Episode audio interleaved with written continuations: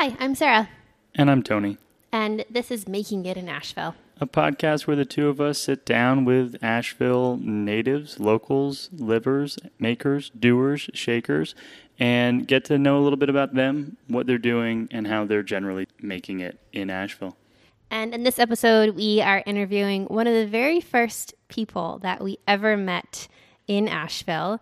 Uh, his name is Derek Herre. He is the chef de cuisine of the Rhubarb, a really great farm to table restaurant in downtown. We happened to stop in there on our first trip to Asheville, met Derek uh, because of how incredible one of the entrees were. I had all these questions and we got introduced to Derek. And honestly, he's been just a sweetheart since we were interested in moving here. And then since moving to Asheville and starting this project, we've been dying to have him down to just kind of learn more about his story and learn more about what he's up to here in Asheville, what he has planned for the future.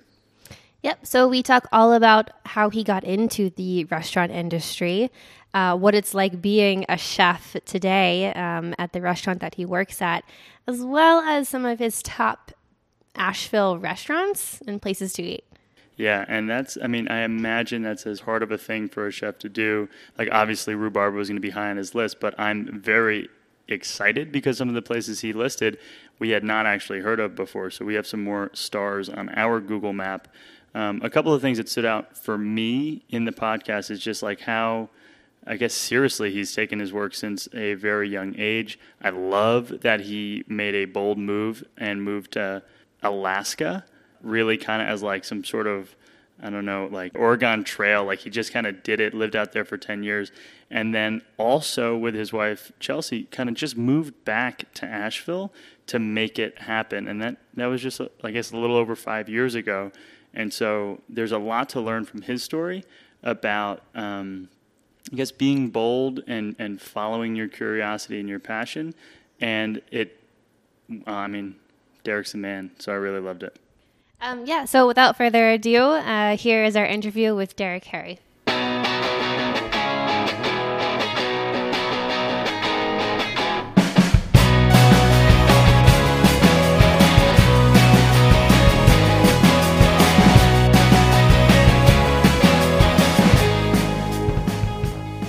I would like to kick off with a little bit about your background and Okay. how you got to where you are today.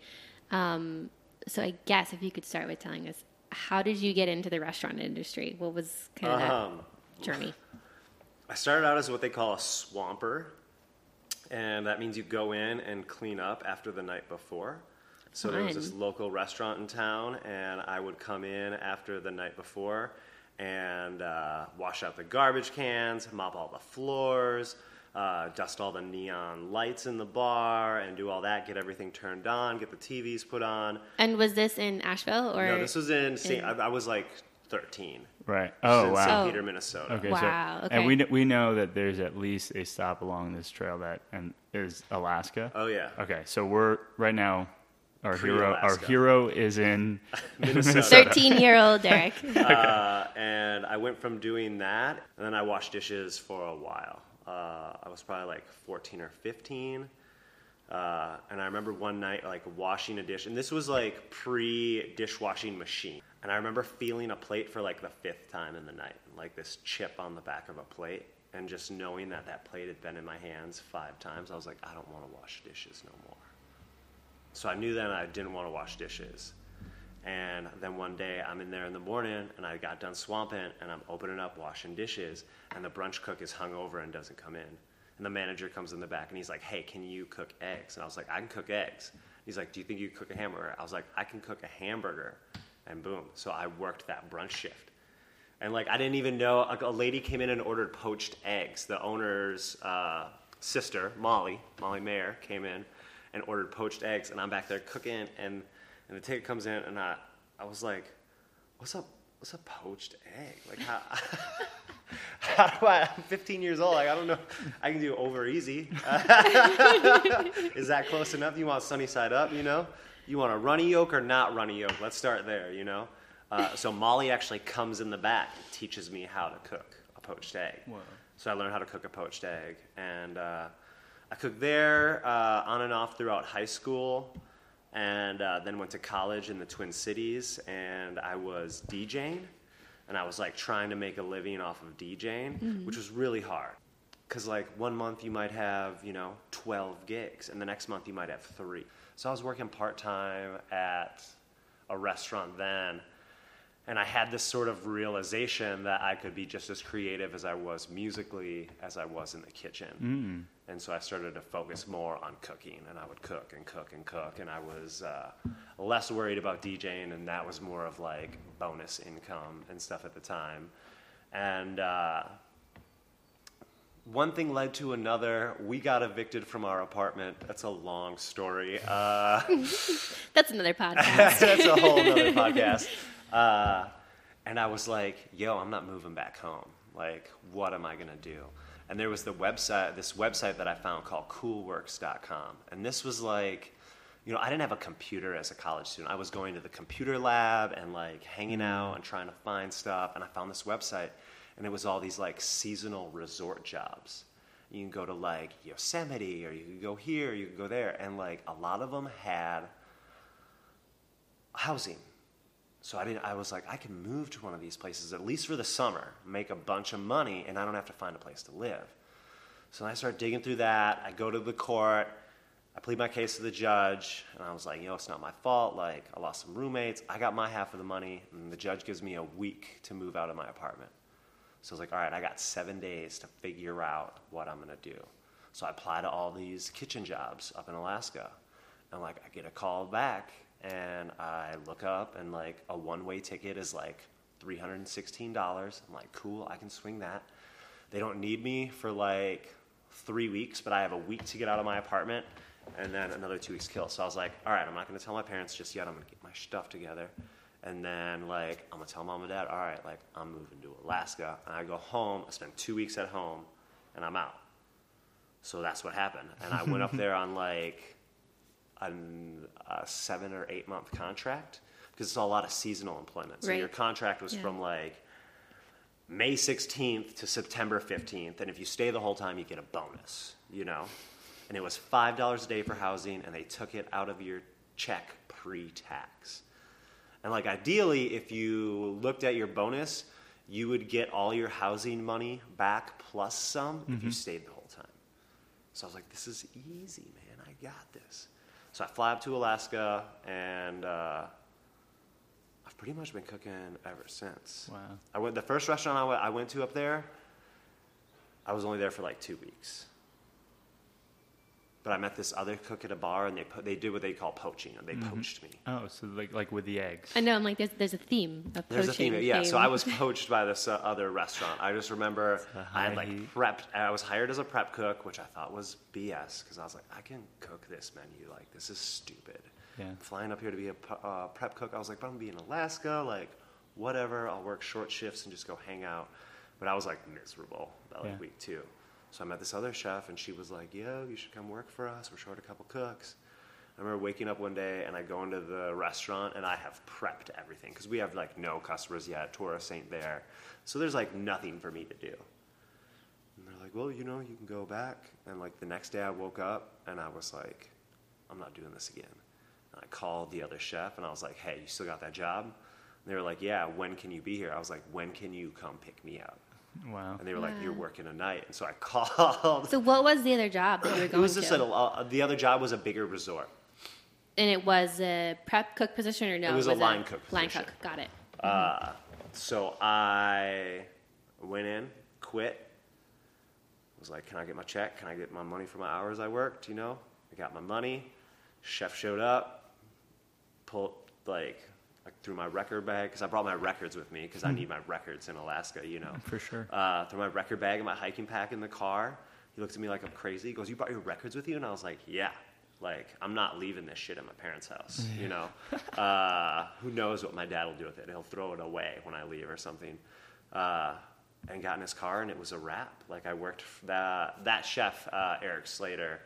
I still very much consider to be my mentor to this day. Like I can call him uh, with any questions or problems or guidance in the Yeah. restaurant industry, and, and he's gonna he's gonna stop what he's doing and talk to me. So, ha- Wow. like this this better resort, like, are we talking, like, what types of what types of dining? Like, we how had big is this resort? You this know? resort was like so. My first season there, because I did multiple seasons there, Right. uh, was like I think they had six buildings. Each building had no, they had ten buildings the first year. I think it was, and each building had like eight rooms each. okay. So you would have like about a hundred plus people on at night, plus local business. Uh, there was a bar and a fine dining restaurant Cool. all came out of the same kitchen, uh, and it was just bigger and nicer. Yeah. Like there was, there was obvious that there was more opportunity Is this there. Anchorage? Like, no, I this is know. Seward, Alaska. Seward. Yep. So this is down on the Kenai Peninsula, about three and a half hours south of Anchorage. And what's it like? How? Like, I've never heard that town before. Yeah. Who who was going there? Like Northwestern American. Oh, every uh, any anybody on a cruise ship, anybody on the train. Mm-hmm. Uh, Seward is definitely so. It's like Anchorage, Seward, Talkeetna, Skagway, Juneau to some extent.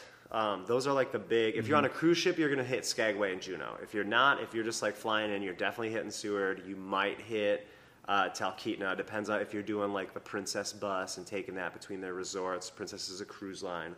Um, but those are like the big tour cities. It's uh, Anchorage and Seward are both ocean cities, but Seward's southwest, so it's a little bit nicer weather, um, and it's like a tiny town, plop down right on the ocean. Just beautiful, Dang. Wow, crazy. absolutely gorgeous. So it seems like too you went from kind of cooking at you know cooking eggs and hamburgers Uh-huh. and maybe a few poached eggs Right. to something a little bit more sophisticated at a resort. Like, do you remember that transition of oh my god, I'm cooking something? I mean, the transition to more sophisticated food definitely happened in Minneapolis for me. Ah, okay. Um, and that's why going up to Seward as a prep cook was kind of like these guys are cooking burgers and wings. Like I Got couldn't it. do this. It was in my downgrade for you. Mm-hmm. It was like a downgrade for me. But then this new resort was like, man, they're doing 12 week aged ribeyes. You know, they're doing cool stuff. I Oh, mean, cool. and this was you know 2004, 2005. And everything they were doing, the chef was young at the time. Eric was young, so he was on. He was very up on food trends, and all the stuff they were doing was just exciting and very cool. And uh, Asian influence was a big thing at that time. Yeah. You know, Mm, yeah. the Asian fusion boom was right around the early 2000s. So there was like that little bit of Asian stuff that I was really into, and like I was like, I can cook here. Yeah, This is some stuff I want to do. So still, that's 15 years ago. Yeah.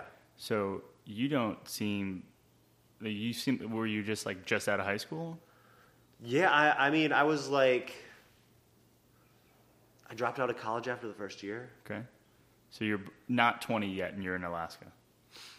I just turned 21. I Cool. think was what it was. Or, yeah, I would just turn 20 because I had my 21st birthday in St. Paul. So I just, it was probably Wow. six months after I turned 21. That's crazy.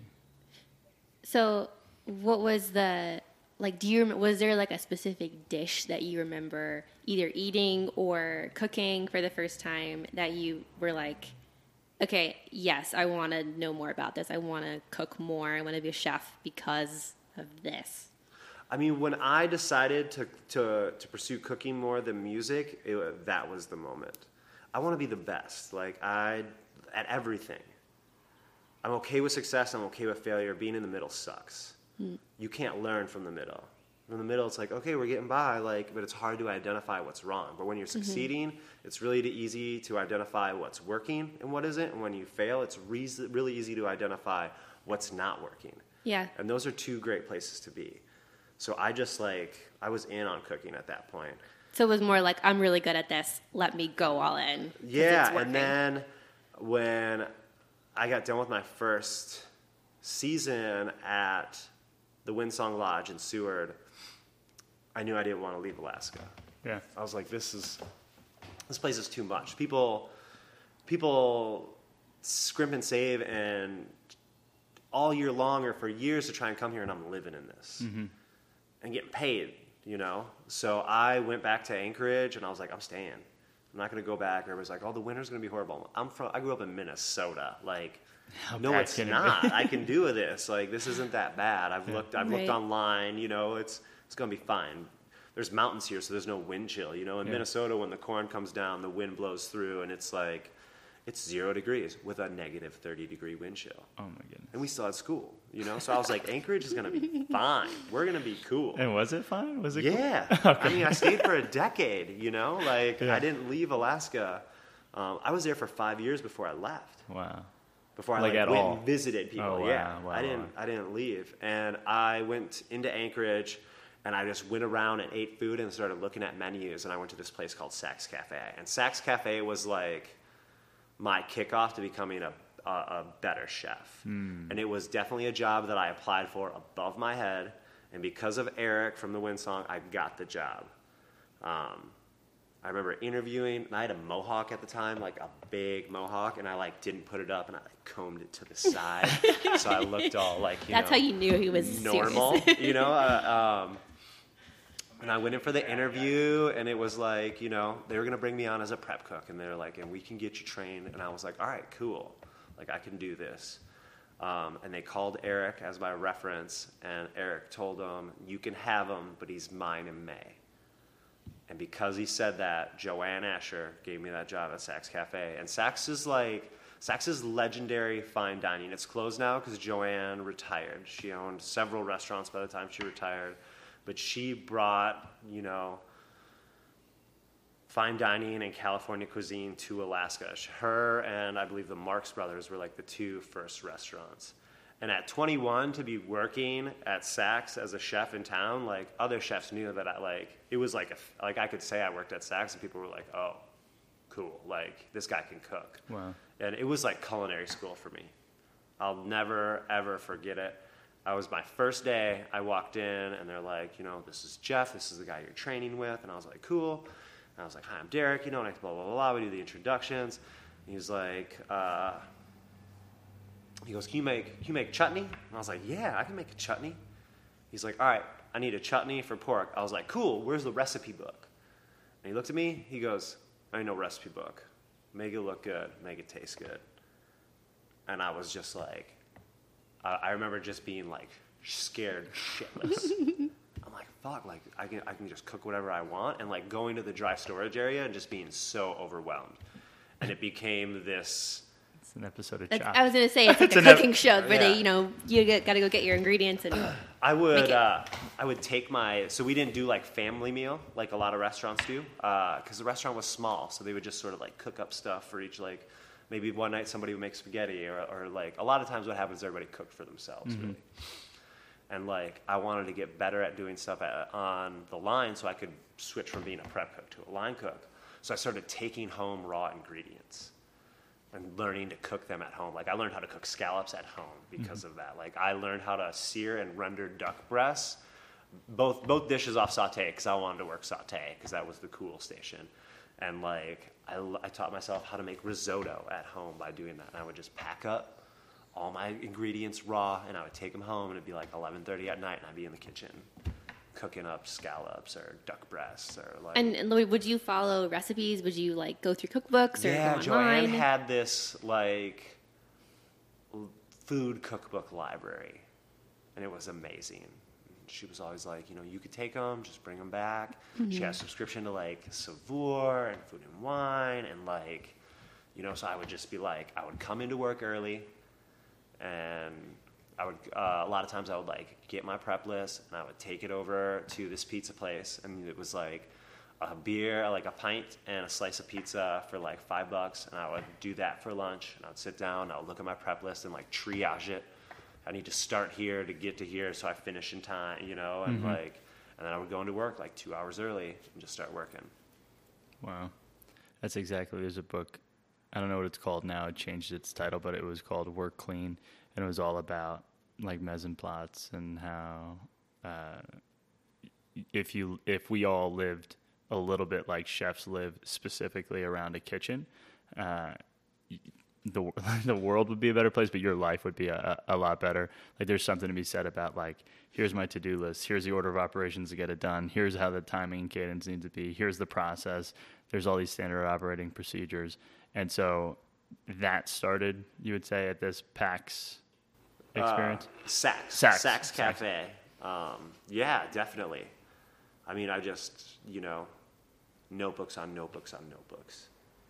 S- Recipes or like lists from the day before. And like, I make my cooks. Everybody carry notebooks. Every time a cook is unorganized, I can tell they don't have a cookbook. yeah, Or, or not a cookbook, a notebook. Where's your notebook? Where's your list? What are you doing? What are you working on next? What can you get started next while you're working on this? We work on a constant deadline. There, there are few other jobs that work on deadlines as often as cooks do. yeah, Everything's a deadline. From the time an order comes in till the time it leaves your kitchen, your window, you're on a deadline. And do you have it down to like this is a seven minute meal? Like this happens in 13 minutes. This is Yeah, you know, we have ticket times that we try to per, try to achieve. Um, you know, certain dishes will always cook quicker than others, Yeah. but I mean, I, I really don't want tickets to take more than 15 minutes to come out of the kitchen.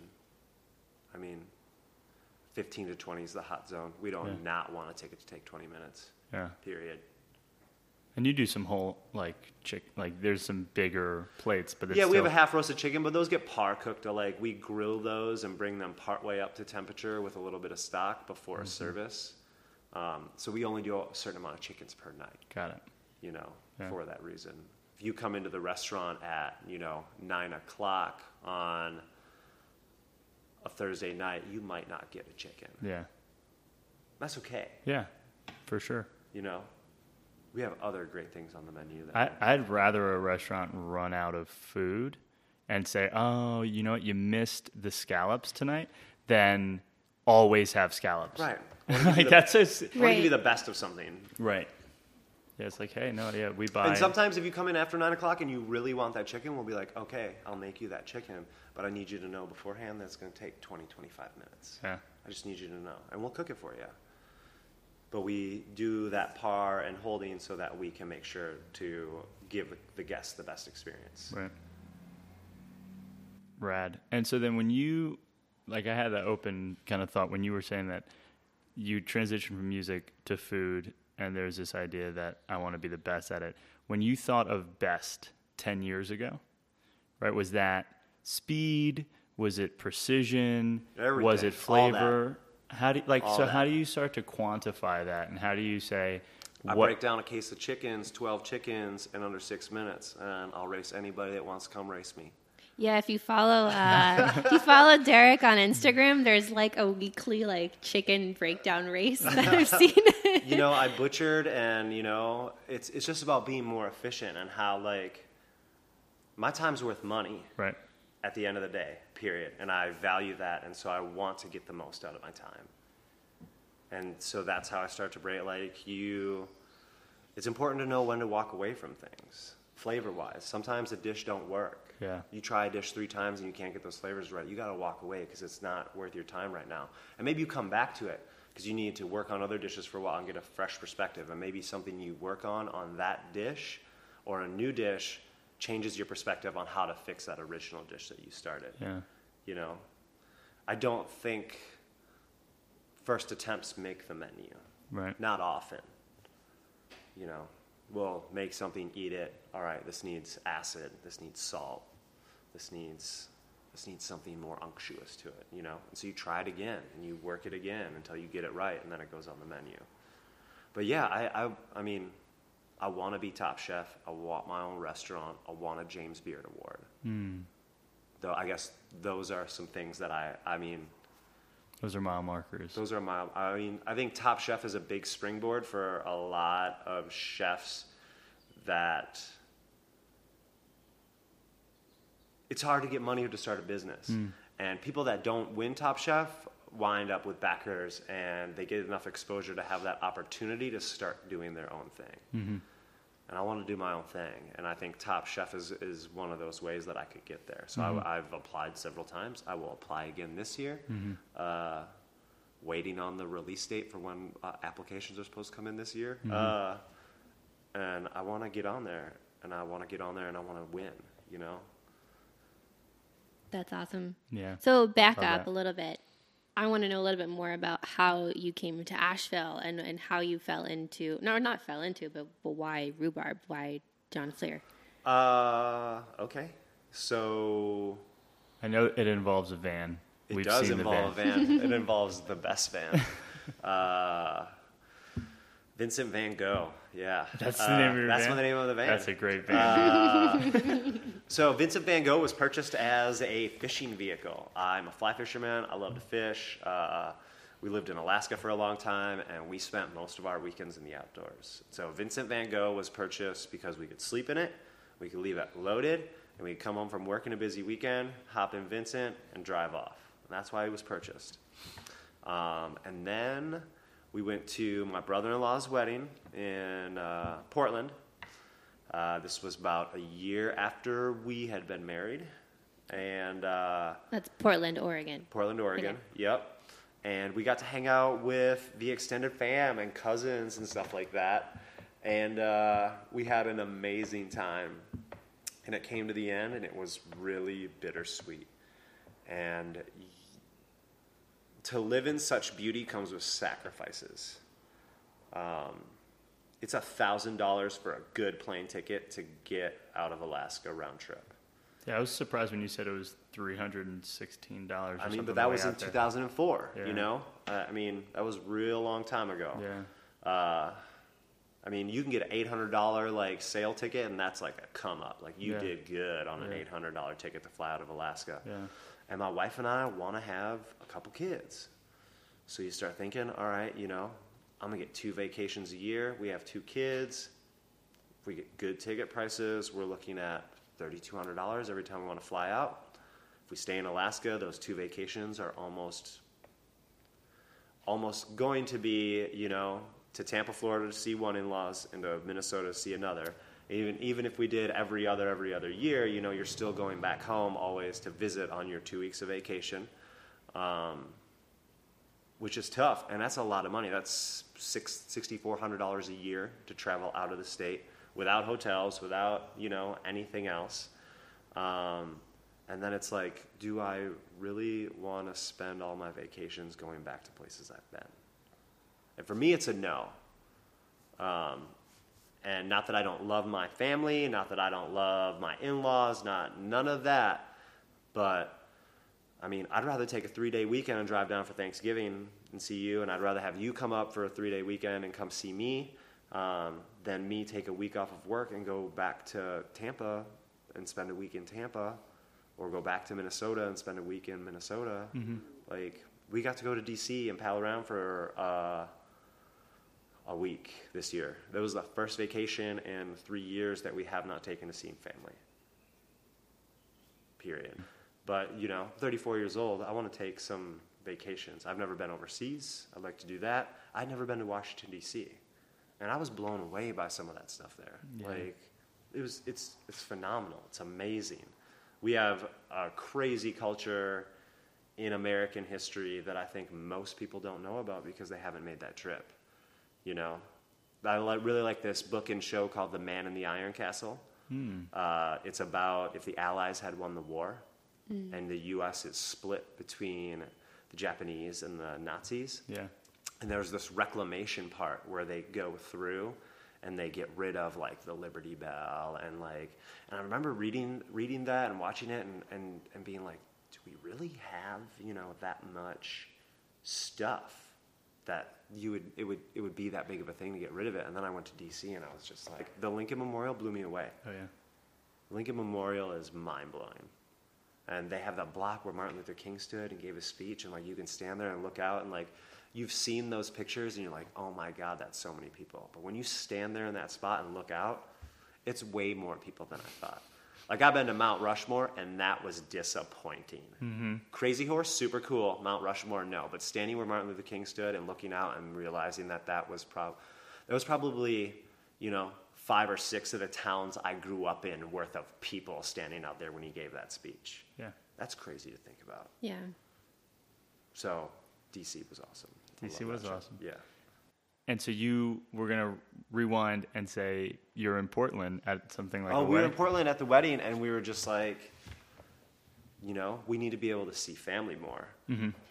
And so I didn't have a passport at the time, so we planned on me flying to Minnesota, see my family. My wife was going to drive her car with the dog and the cat, meet us there. Oh, because then you have we to cut through Canada. Right, and then we were going to sort of store some stuff at my parents' place, let the dog and cat chill, and we were going to drive around and try and figure out where we wanted to go. And then two weeks before we left, my wife got rear-ended and they totaled her car. And all we got is Vincent Van Gogh.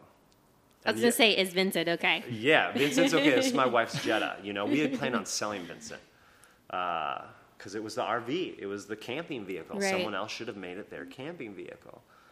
Uh, and insurance not going to issue you a check in two weeks. Yeah. No, they got to you know go through all their bureaucracy and all Mm-hmm. that stuff. I mean, she was parked. A guy rear-ended her while she was parked because he thought the light was green. I remember going to where she was, make sure she was okay, and I looked at it and I was like, "Babe, your car is totaled." She's like, "Don't say that." I was like, "I'm just telling you, like right now." And I'm watching the guy on his thing, and I'm Right. it goes to the red. Like, man, what are we gonna do? My wife doesn't drive a stick. I don't have a passport. I've got a ticket to fly out. So we call and change my ticket to go to Seattle because Seattle is one of six or seven places in the U.S. where you can get a passport in a day. Yeah. So I fly down. The other Oh, one's oh. New York. I, I know this. I know this well. Yeah. Continue. So I fly down, get my passport, fly back up. I, I take Vincent to the the VW place. I'm like, make it as roadworthy as possible. Yeah. It's got to get us to wherever we're gonna go. Yeah. So they like do a bunch of work on it, give me a bunch of extra little parts. I've got like a fuel pump, you know, I've got all these like Yeah. little things in case something should go wrong. And two weeks later, we drive out of Alaska. And you threw a dart and it hit Asheville. It did. We had spent when we stayed for that month uh, after the wedding. We came up and hung out in Asheville. This is where my wife's best friend got married because they both they went to school here. My wife went to school in Brevard. Ah. Um, so we came up and hung out, and I was like, "This place is pretty chill. Like I could live here. It's close enough that we can drive to see either family, Mm-hmm. but it's also far enough away that no one's popping in on you. There ain't That's no, exactly where we're at. there ain't no. I was in the neighborhood. There was none of Right, that. yeah. You know. Yeah. I want to lounge in my underwear sometimes when I get home, and I don't want you just stopping by. You know, like you So need, to, real. you need to let me know. So we chose Asheville. Uh, I was in love with Southern food. Um, I was not cooking at this point. I was helping run the business, and I had left cooking at that point because I had quit drinking. So I spent about three years outside of the kitchen.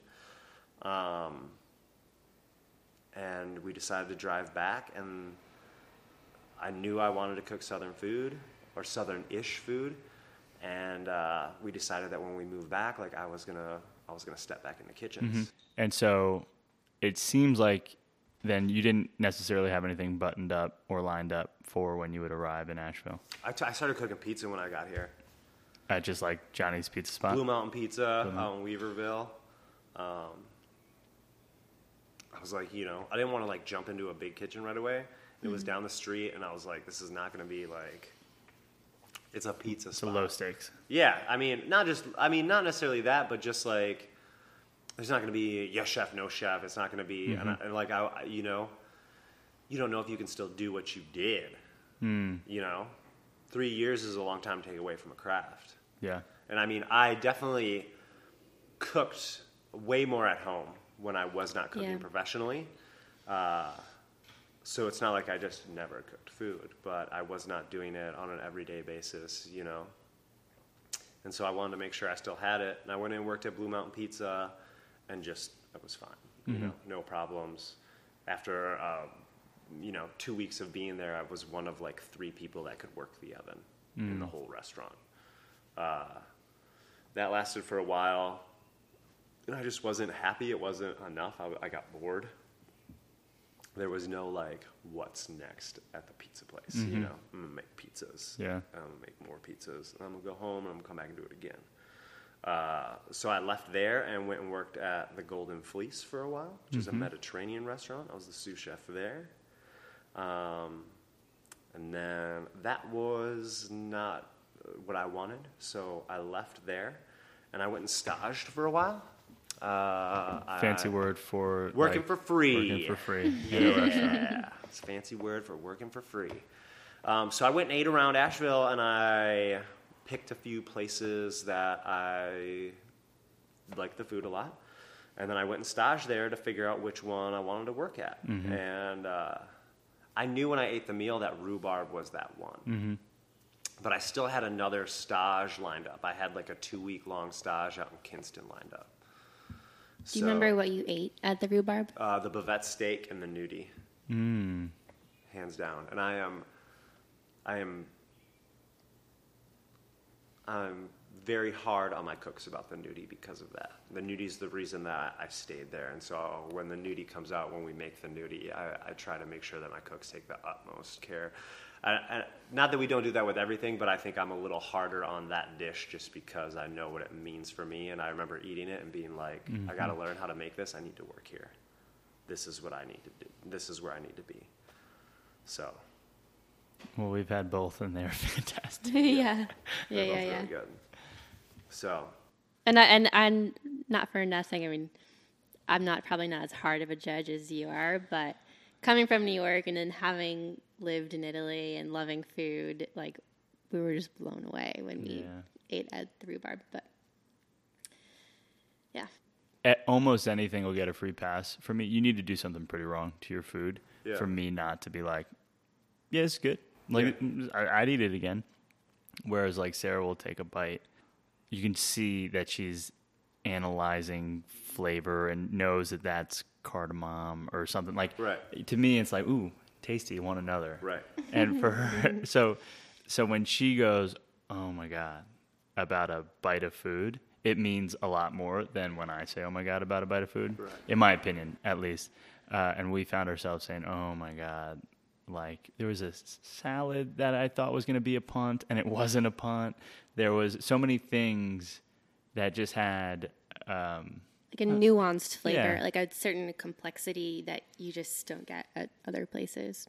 yeah I felt like, yeah. So I mean, how? So that's interesting. You were talking about gnudi and bavette steak, and then Yeah. you love Southern food, and you Yeah. really wanted to cook Southern food. How would you describe your cooking style today? Like, if you were like, Oh, "This is," I have a term for this. Oh. Haute stoner cuisine. That's what I want to cook. I want to cook approachable food that people want to eat when they might be a little drunk or stoned. cool I mean, that's what I want to cook, and I have to dress my food up a bit to be to be rhubarb standards. But Yeah. that's what Right. I want to cook. so give me some examples, like of dishes that, that you've. I, kind I of think our our lunch menu is a great example of that. Like we did a country fried banh mi where we pound out a steak and we chicken fry it, um, and then it's got souse, which is Eastern North Carolina head cheese instead of chicken pate, and then deviled ham on top of it with pickles. It's a complex dish. There's a lot of flavors going Right. on, but like if you came in after drinking all night, you would be like, I want to eat that as well. put that in my belly i don't know Yeah. what you are i'm eating you too And so, do you have specific cookbooks or chefs that have been inspirations for you? Um, I try to take inspiration from all over, not just chefs. You know, uh, I've always said my goal is to be a Renaissance man, not a chef. I don't want to just cook food. I don't want to be known as a chef. Like I don't want to. I don't want to be pigeonholed. I don't think that's fair.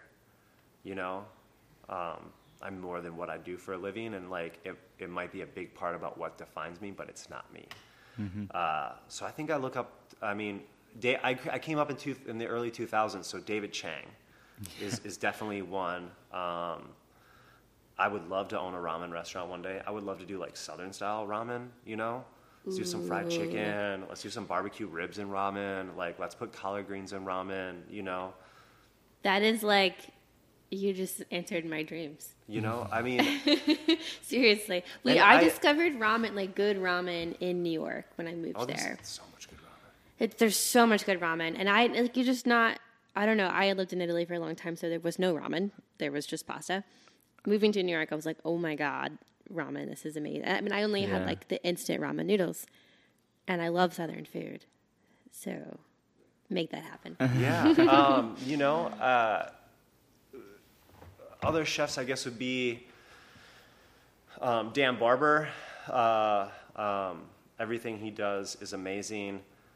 Uh, it's a lot fancier than what I want to cook, but I love what he's doing for the craft. Um, in the early 2000s, I was really into a chef named Laurent Gras, who owned L2O, who was the kind of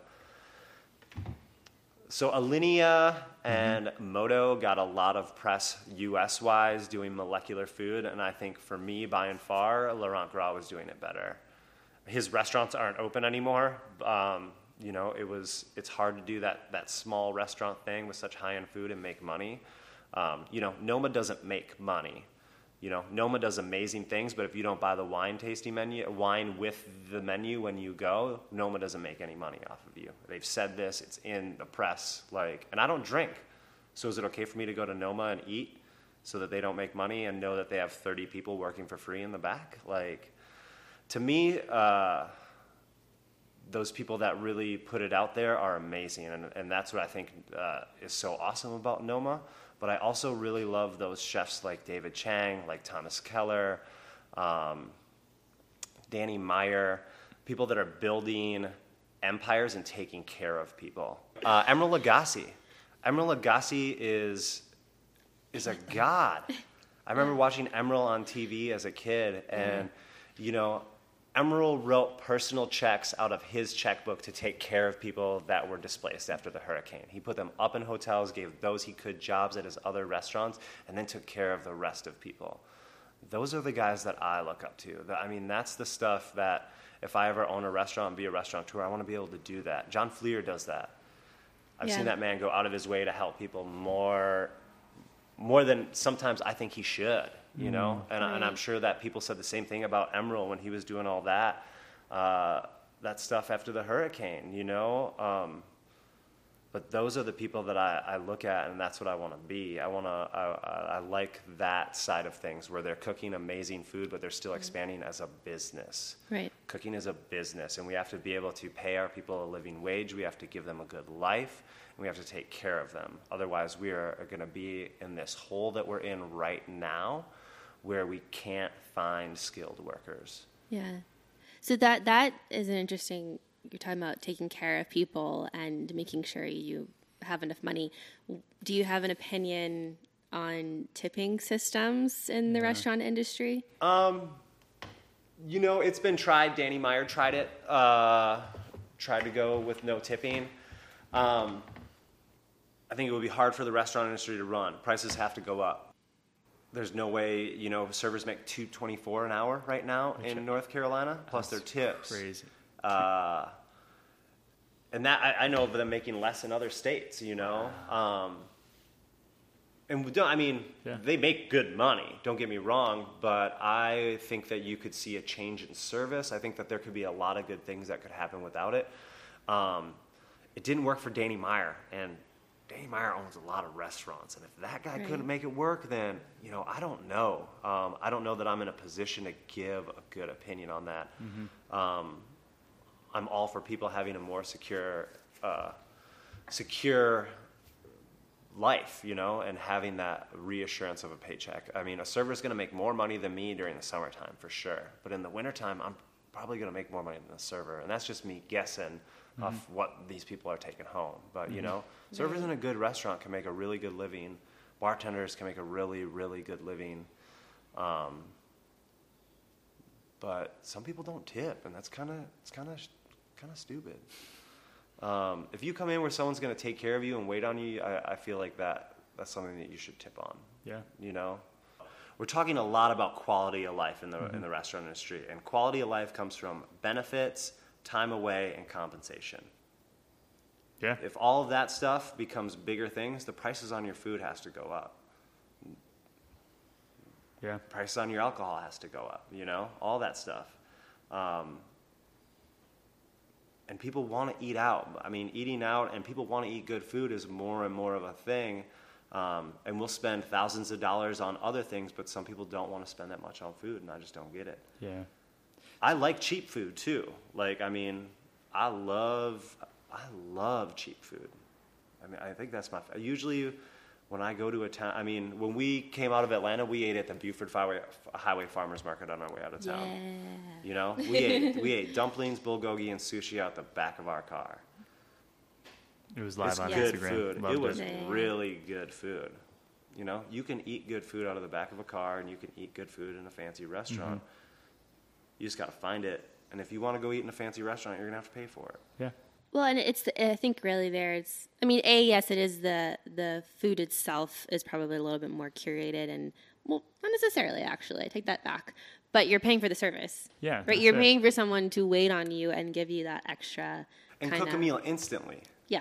You know, On demand. on demand. yeah. You're coming in and saying, "I want pork tonight." And that pork is not sitting. I mean, it's not like a meat and three. Have y'all been to a meat and three yet since you've been Meat in and the south? three sides. Yeah. It's not like a meat and three. And meat and threes are good and they're delicious, but that's going to be quicker and it's going to be cheaper, you know? Yeah. But when you come into a restaurant and sit down, that, that pork, that chicken, that stuff, you know, is being dealt with and prepared to give it to you at its utmost Yeah. peak. You know? Yeah. Yeah. And there's a really interesting like uh, continuum of optionality, right? So the more options you have, the less expensive each option should be, and the more control the diner has over what they're eating, when they're eating, and how they have it prepared. To the other extreme, which is you sit down, you're having a price fixed menu uh, of the chef's liking, and you know you do not get to make substitutions, um, and almost always that has an increased price. And I find restaurants fascinating for that reason because sometimes I want to go to a cheesecake factory and have a million options and be like, fuck, what See, I I gonna eat? can't do that. Right. I can't. It's so overwhelming. Exactly. like, oh so that, to- to- but that's a diner, right? Like it's a diner with 17 pages. I don't know, And sometimes man. I like sitting. a diner, and they got one sheet. Boom, boom. You get this thing, you can get that thing. Like that's one. When I go to a restaurant and they give me multiple sheets to look through, and it's not like here's your menu, here's your wine, wine list. yeah. I'm talking about four pages to to what I can order. I don't know, man. yeah. And it gives me I'm pause. scared. It Like, how can you make all that good? and how how does it all stay fresh and where is Right. it in the freezer or fridge like how are you having this much depth and how much waste is built into the model and that's why one of my f- favorite restaurants I ever went to was in Tuscaloosa and I think it was called Five and there were five menu items and five drinks and I thought oh man that's cool and they change enough that you would want to keep going back to see what the next five are But I think the I think the menu problem is a problem of America, yes wholeheartedly. Yeah. Overseas, these guys make something. I make udon. I make ravioli. I'm a butcher. Right. I do this stuff, and this is what I do, and I do it really well. And I, I, I've always said that like that'd be my dream. Like I could make ramen forever, and you can make ramen a hundred different ways, but I, I could make ramen forever. how's ramen different than pizza For me, Mm-hmm. I can't eat that much acid, and I don't find pizza as satisfying. umami Yeah, I, and I just think that there's. I think, I think soup's really relatable.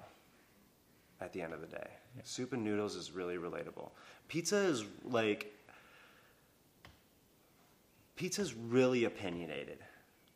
You know, We're on the quest for a decent, you know, out by our standards pizza so far. We haven't tried Yeah, many. where in Asheville? Like, I mean- so I love like Neapolitan brick oven, 90 brick seconds. oven pizza. Cucina twenty four. Okay, that's what I thought. we went we- there and we had a meal, and we didn't order the pizza. We Didn't order ordered pizza. pasta, but we saw making we saw them making pizza, and I was like, That might be it. they're do- they're doing it really well. Um, Cucina twenty four for that style, and if you're looking for like good pepperoni pizza, I would say Del Vecchio's. Del Vecchio's. Nice. Okay. So then, where else in Asheville? Like, if you, you know, had friends in town, where would you take them to eat that wasn't rhubarb? Rhubarb, Rhubarb. Um, uh, you know, for fancy food, it's always going to be Cucina 24. Those guys kill it. Um, their tasty menu is a great deal. Uh, their fresh pasta is great. Their there's anything that comes out of that wood fire oven, I love. Uh, if it's a Sunday night, I would say Burger Gang at Broadway's. Um, best burgers in town. You can only get them there on Sundays. Chris Cox kills it. Uh, he's a great friend of mine. He went with me to Atlanta. Burger Uh, Gang Burger Gang. Broadway's. Is yeah, that- so it used to be the Montford Pull Up over in Montford, which was like a bodega. There's n- there. I mean, yeah, people. It didn't really. It Okay. didn't really work for Asheville because it freaked people out. Okay. They're like, "There's nowhere to sit. What am I supposed to do?" It's like, "Yo, go pop the trunk on your car, buy a buy a Sunkist from the convenience store side, and sit out in your car and eat a good burger." so is it like right next to Nine Mile? Is it, It on that was. It's no longer there anymore. Okay, where is it now? It's only at Broadway's on Sunday, and then Broadway's. Shakey's on Tuesday for Booty Tuesdays. Um, so he does the pop up Sunday and Tuesday, and it's the best burger in town, in my opinion. Shakey's right on the river. Shakey's right on the river. It does burgers tonight. Tuesday nights, Booty Tuesdays. Eye contact, boo. Um, okay. so I love what he does. Uh, he's a great friend. What's his Uh, name? Chris Cox. Chris Cox, cool. Burger Boy. I mean, his name's Chris Cox, but we all call him Burger Boy. I mean, we had everybody at Atlanta Food and Wine call him Burger Boy. Yeah. I came around the corner during my event and I was like, "How's it going, Chris?" And everybody looked at me and they go, "Chris, I thought this was Berg," and I was like, "Yeah," or ASAP Berg. ASAP. Um You know, so there. Uh, man, I don't want to give out too many of my secrets. Uh, Over Easy Cafe for breakfast. Okay. Um, Taqueria Munoz for some good, straight up, authentic tacos. Taqueria Munoz, a taste of El Salvador for papusa for pupusas. Um, I think those. Uh, I like homegrown for qu- some quick food, quick good food. I like that a lot. I think those are up there on our list of places we eat. Right on. I Yeah. think I think that's more than enough. And uh, my next question is things you would have people do if they were down, let's say for a weekend, right? Like where do they like? Is the Biltmore on your list? I've It- never been to the Biltmore. There you go. Right. So I don't know. so no, it's not on your I- list. I The answer is no. Where would you send them? Like, would you send them to uh, Pisgah National Forest? Would you send them to I don't Weaverville? Would you know. say just I stay think in that's all downtown? subjective, Exactly. You know? uh, I just I would just eat my way through Asheville personally. Love it. I would eat a lot of food. That's what I'm we on do board. usually when we travel. Is we like to eat a lot. Yeah. We didn't leave downtown the first three trips. Right. Um, or West West Asheville, also Montford, but that's it. For us, you know, uh, I always joke and say I'm a caveman. When I'm not at work, I'm at my house. I like my house. It's comfortable. My garden's there. I was gonna. Uh, a- I wanted to ask about that. Yeah, like so what are you doing when you're not at work? Um, I garden. I run my side business. I, What's your side business? I sell uh, 80s and 90s clothes. Ooh. Uh, so give like what's an example of something you sell? um, Starter. like starter, Starter stuff, uh, old Levi's, uh, those mom jeans. I got a lot of them mom jeans. Ooh, the mom Uh, jeans are in. Yeah, uh, Nike shoes, uh, old concert tees, uh, stuff like that. Um, Did you watch mid '90s? Because that was like I, it's on my watch list on Oh, Amazon Prime. my I haven't goodness, watched dude. it. it's it's a dream. It's a fashion dream. It's Yeah. just so crazy. There's some of the stuff I'm like, oh my god, I remember everything that they're wearing and wore it. It was so Right, and now uh, now those guys, we have money, and see, like that's where retail's getting screwed up because a lot of us didn't have money growing up, and you see people buying all this old stuff. Right. Like, why would I buy a new T-shirt when I could have a T-shirt that like I really wanted when I was a kid, but I couldn't get? And you're seeing a lot of that happening with my generation of people. I feel like they're Yeah. going back to their childhood. I think the mid '90s and uh, is is a huge homage to that happening. Um, but I see that happening more and more of people. You see 35 year old men wearing Nikes all the time now. You know. And my dad wore Nikes growing up, and when my dad was 35, he had four kids. I was 13 years old, you know? Stuff was different then. yeah. There's this, like, uh, there was a book about it a long time ago, Rejuvenile, you know? These people that are just trying to tap back into their childhood. Interesting. I think that's huge, especially in fashion right now. Yeah. No, So- no argument. I agree. Um, I skateboard, I ride a bike, I hang out with my wife and dog. Um, guess that's about it. We go out to eat. I like to fish, Fly fish. yes. Do you still whip uh, Vincent Van Gogh when you go? Uh, yeah. Oh, yeah. Sometimes you don't run. Sometimes I get stuck in, you know, out somewhere. It's happened before. Um, but yeah, I like to fly fish a lot. skateboard. Um, We've heard weird things about the at like French Broad, like you wouldn't catch and eat. I don't something. fish in the French Broad. So you, you're going upstream, like where? So I've not gone I fishing yet. I am, uh, you know, a fisherman don't want to give up Yeah, I his know. spots. I fish in the western North Carolina area, uh, in any stream that I can stand in. I will Okay. say that. Cool. I like to go. I'll, I'll say that I, I'll go to parts of Reems Creek. That's my local fishing spot. Like Cool. if I if I get out of work at eight and I got another hour and a half of sunlight, I'll go to Reems Creek in Weaverville. Cool. We uh, we just walked around the Beaver Lake, Yeah, yeah, which is yeah. here, and I was like, "Look at the size of that fish!" And I imagine it's all like seeded, you know, with fish or not. But those don't things know. are. There were a couple. They got some big bass. Yeah, they got some real big bass. I've gone out with a buddy uh, into that lake a couple times, and they got some pretty big bass in there. Whoa, and turtles. And turtles and ducks. And we saw and more ducks. animals there than like we have ever seen in like any sort of just random walk. I thought Like, I was on a, in a zoo. You all see turkeys Yeah. over here. You're ready for that. Oh, I can't wait. I, get I'm waiting on our first here, bear. We haven't seen a bear yet. We're waiting on that. That'll be weird, I think. I hear they're like dogs, but just kind of scarier. Oh no, they ain't like dogs. I Uh, mean, what are they like? I mean, they're big. it's a bear, yo. I mean, Yeah. don't mess with a bear. Like, No, no, no, no. no, and, and they're blacks down here. Mm-hmm. You fight a black. I don't know if you know about bear safety. Talk to if me. you get attacked, you got to fight a bear, a black bear, Okay. because that thing know. ain't gonna stop. Oh, word. Yeah. So browns, you can like, you can get big, you can play dead. They'll usually like like you can curl up in the fetal position. They'll leave you around. But black bears, you got to fight. Oh, jeez. See, I've heard that black bears versus grizzly bears, like, you know, black bears are nothing compared to Well, that. in In size. correct. But Ah. but black bears will attack more than grizzly bears will. wow. So, what do you do when you see a bear? This Get is my big. question. Okay. Get big. Put your hands above your head. Make noise? A little bit, not like you don't want to start like banging pots and stuff away right away. I mean, I, I think go has- away, bear. Get away, bear. you don't want nothing over here. Puts if you're like if you have something, put it in between you and the bear. So it'll investigate that Right. before it attacks you. Or like when I would see bears when I was riding bike, I would always take my bike and lift it over my head Uh. because the bi- bear can't distinguish between you and the bike. So if the bike over your head makes you taller than the bear, bear don't want. Bear just wants to go eat berries and hang out in the woods. Man, Yeah, that's what bears want to do. You know.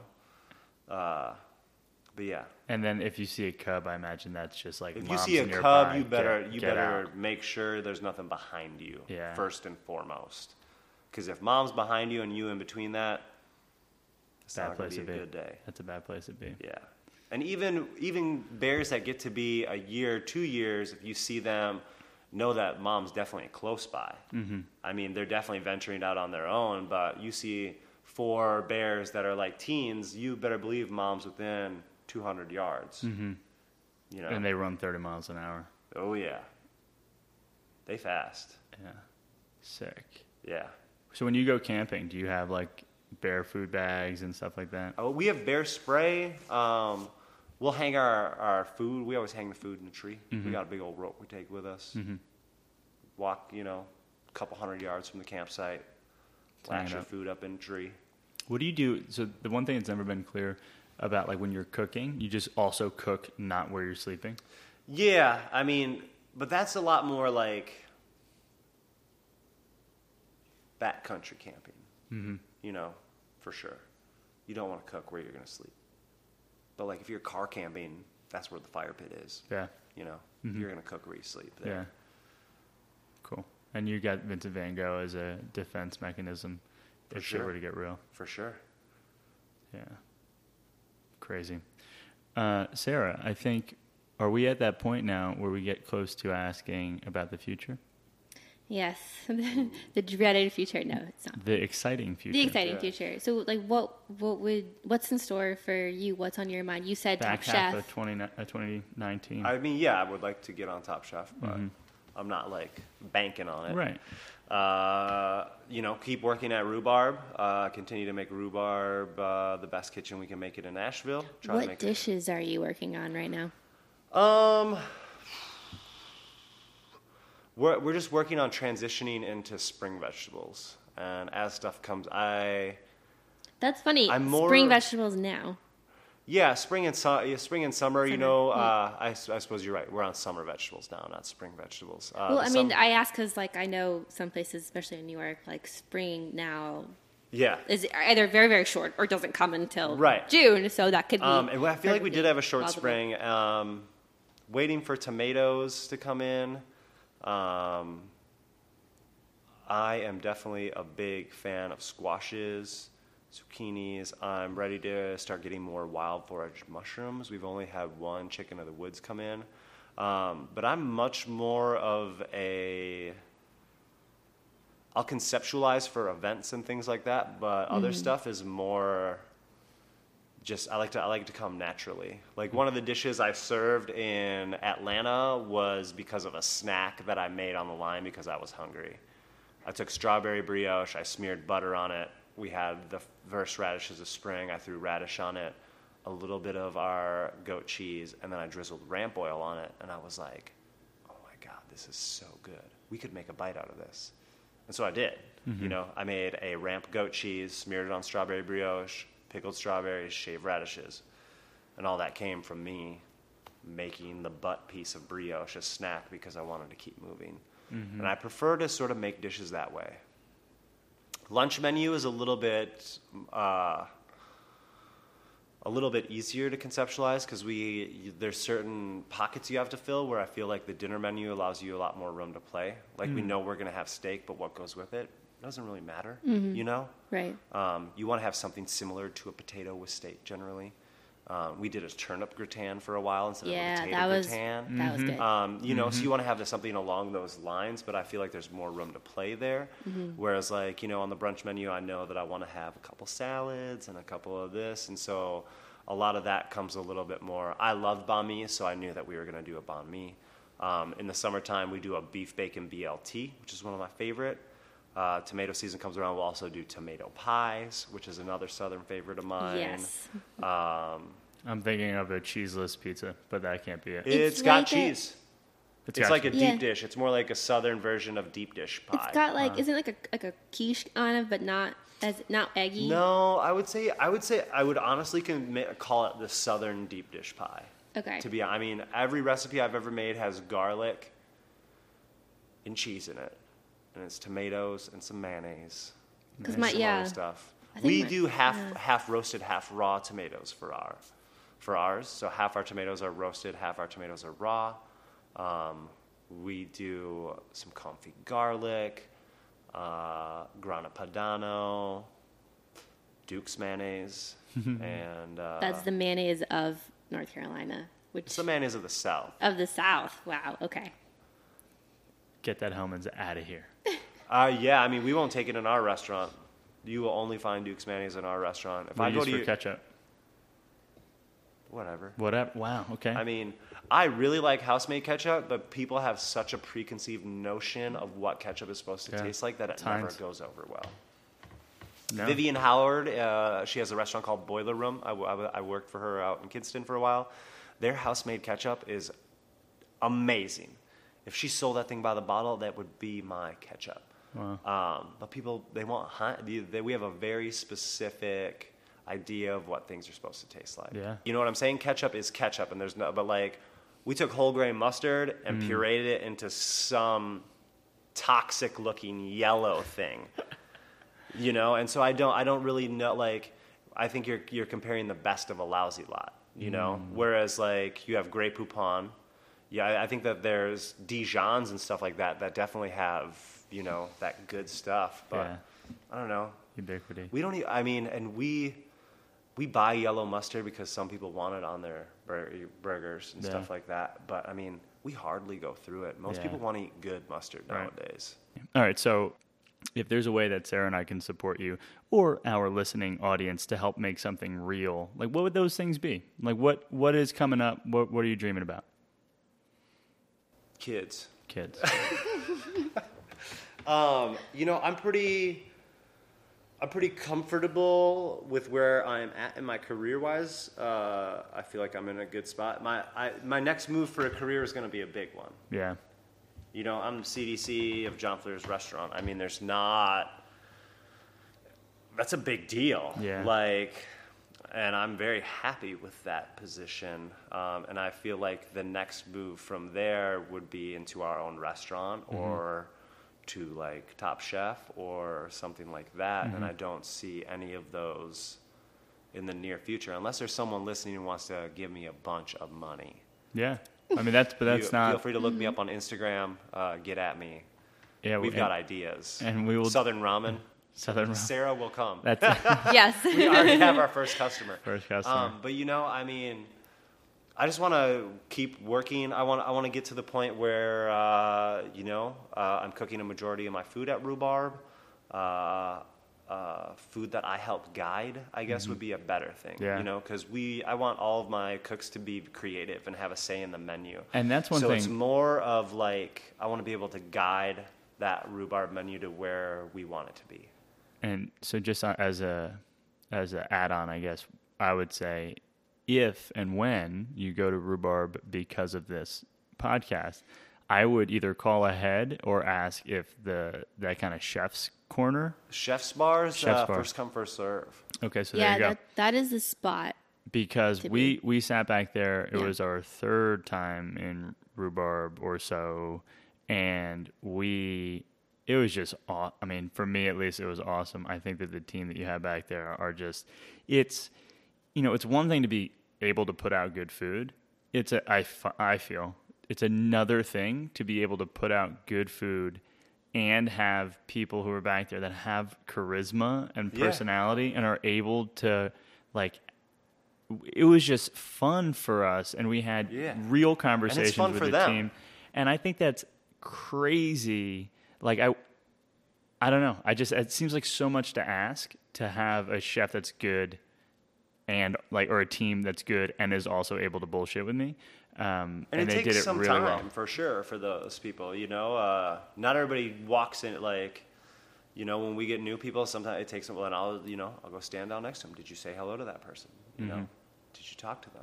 Have you greeted the guest? Like, Mm-hmm. Yeah. that's part of the experience, and that's what we're in the business of doing. We're not in the business of feeding people. Yeah. We're in the business of creating experiences and giving you something that you probably can't replicate. I mean, Definitely oyster mushrooms from harvest to harvest are going to taste a little bit different. for sure So that first quail you had probably tasted a little bit different than the second one, Mm-hmm. you know? Uh, and creating experiences and making sure our guests have the best time is what we are in the business of doing. Mm-hmm. And those people that I mentioned before, David Chang, Danny Meyer, Emeril Lagasse, those guys are all pros at doing that. You go into those restaurants and you are getting more than a meal, and that's what it's about. Not, we're not just in the business of feeding people, and that's like I, why I also think the chef's bar is so amazing. It's our chef's table. Yeah. Uh, You know, some restaurants have a fancy chef's table, and you have to know somebody, or you have to pay an exuberant amount of money to get in there. First comes, first serve. You can talk to the people that are cooking your food. They can Yeah. tell you what farms it's coming from, where they're from.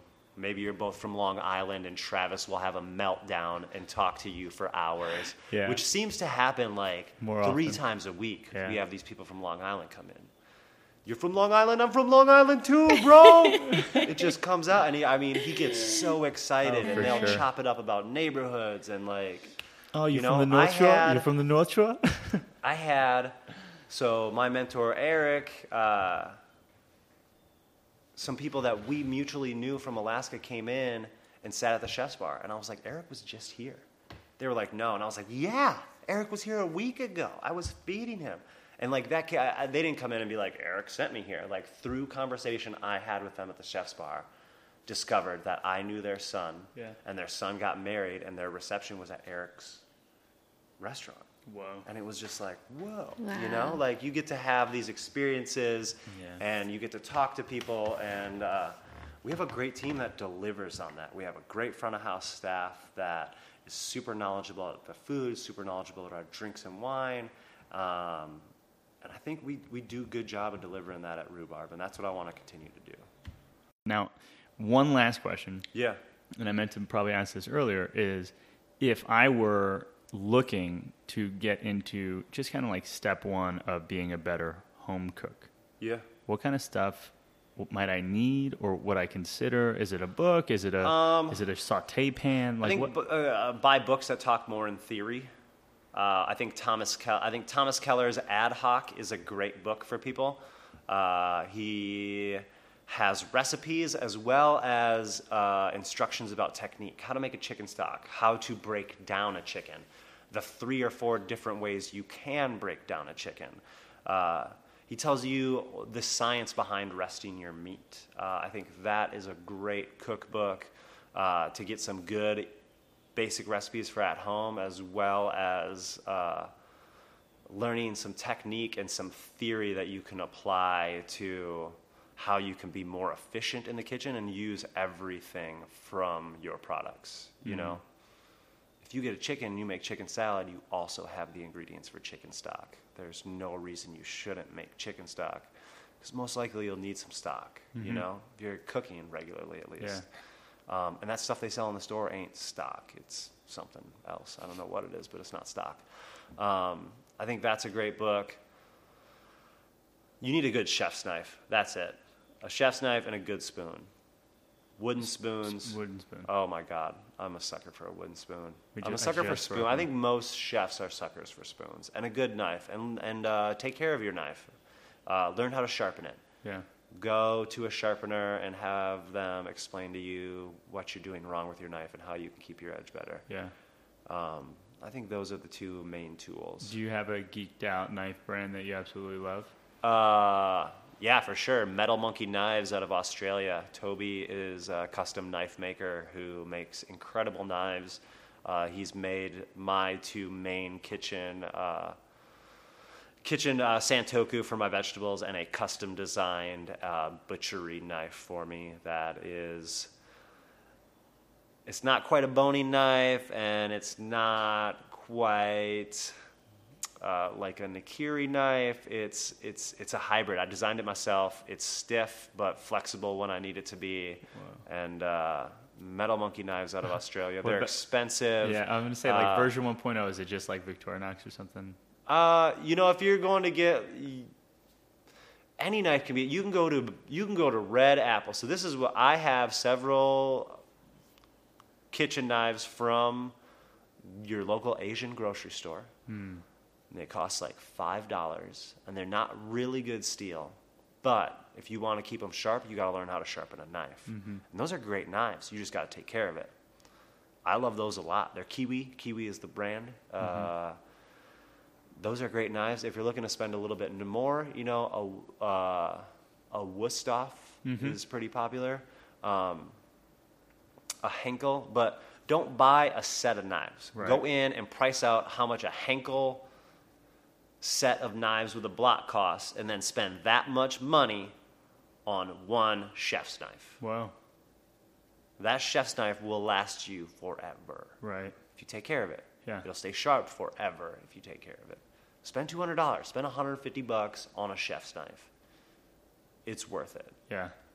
You want to slice through tomatoes like butter? Spend one hundred and fifty dollars on a chef's knife, or spend four ninety nine on a chef's knife at the Asian grocery store, and spend forty five dollars on a sharpening stone and sharpen it regularly. Right.